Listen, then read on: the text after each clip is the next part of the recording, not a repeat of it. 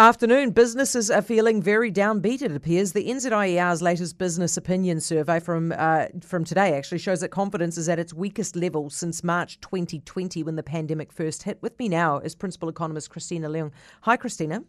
Hello there. Now, the interesting thing is the last time we were this downbeat in terms of business, um, the, the fears weren't borne out. Are they going to be borne out this time, do you think? So you're right. So when um, sentiment was at this level, this was when there was a lot of uncertainty over what the COVID 19 um, outbreak would actually do to the economy. Now, fast forward two years, and we're in, at a space where we have had that strong rebound in demand, but also with that, that surge in inflation pressures, and with the Reserve Bank now responding with very high interest rate increases, um, what we're seeing is that now the uncertainty has turned to what these the impact of these high interest rates will be on demand over the coming year. Are you hearing any of them talking about stagflation? Because that's something that's being thrown around a lot, isn't it? Certainly, there are the, these results point to an increasing risk of uh, recession. However, that is not our central scenario. What we're seeing is that, particularly with uh, the domestic owned uh, trading activity measure, with that being a net 1% of businesses reporting a decline in activity in the June quarter in their own business, that points to activity stabilising at a lower level rather than a further deterioration. Nonetheless, with that further deterioration in business confidence itself, certainly there are a lot of concerns amongst businesses about what, particularly with the high interest rates, how that will impact on the economy over the coming year.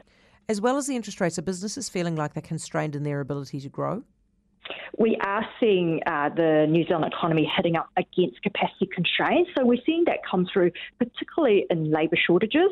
Yeah. When we ask businesses what the primary constraint on their business was, 37% of businesses named finding labour as the primary constraint. And also we're seeing that come through in uh, the measures of labour shortages, where businesses are reporting difficulty in finding both skilled and unskilled labour. Do you then agree with ANZ that, econ- that the economy is running out of resource to grow?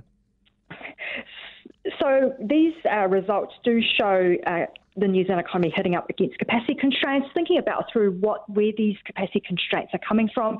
As uh, with the labour shortage, that's one area, and that reflects uh, largely reflects the impact of the closure of international borders, uh, with that limiting the ability of firms to bring in workers from overseas.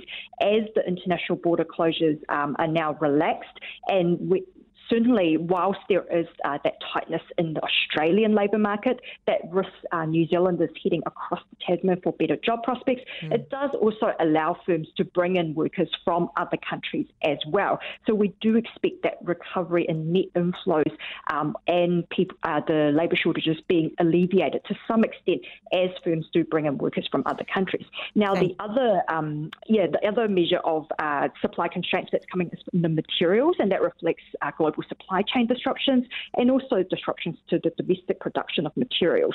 Um, and what we're seeing is that um, if we look at international shipping costs, that's been easing in recent weeks. So it is working its way through, but it will take some time.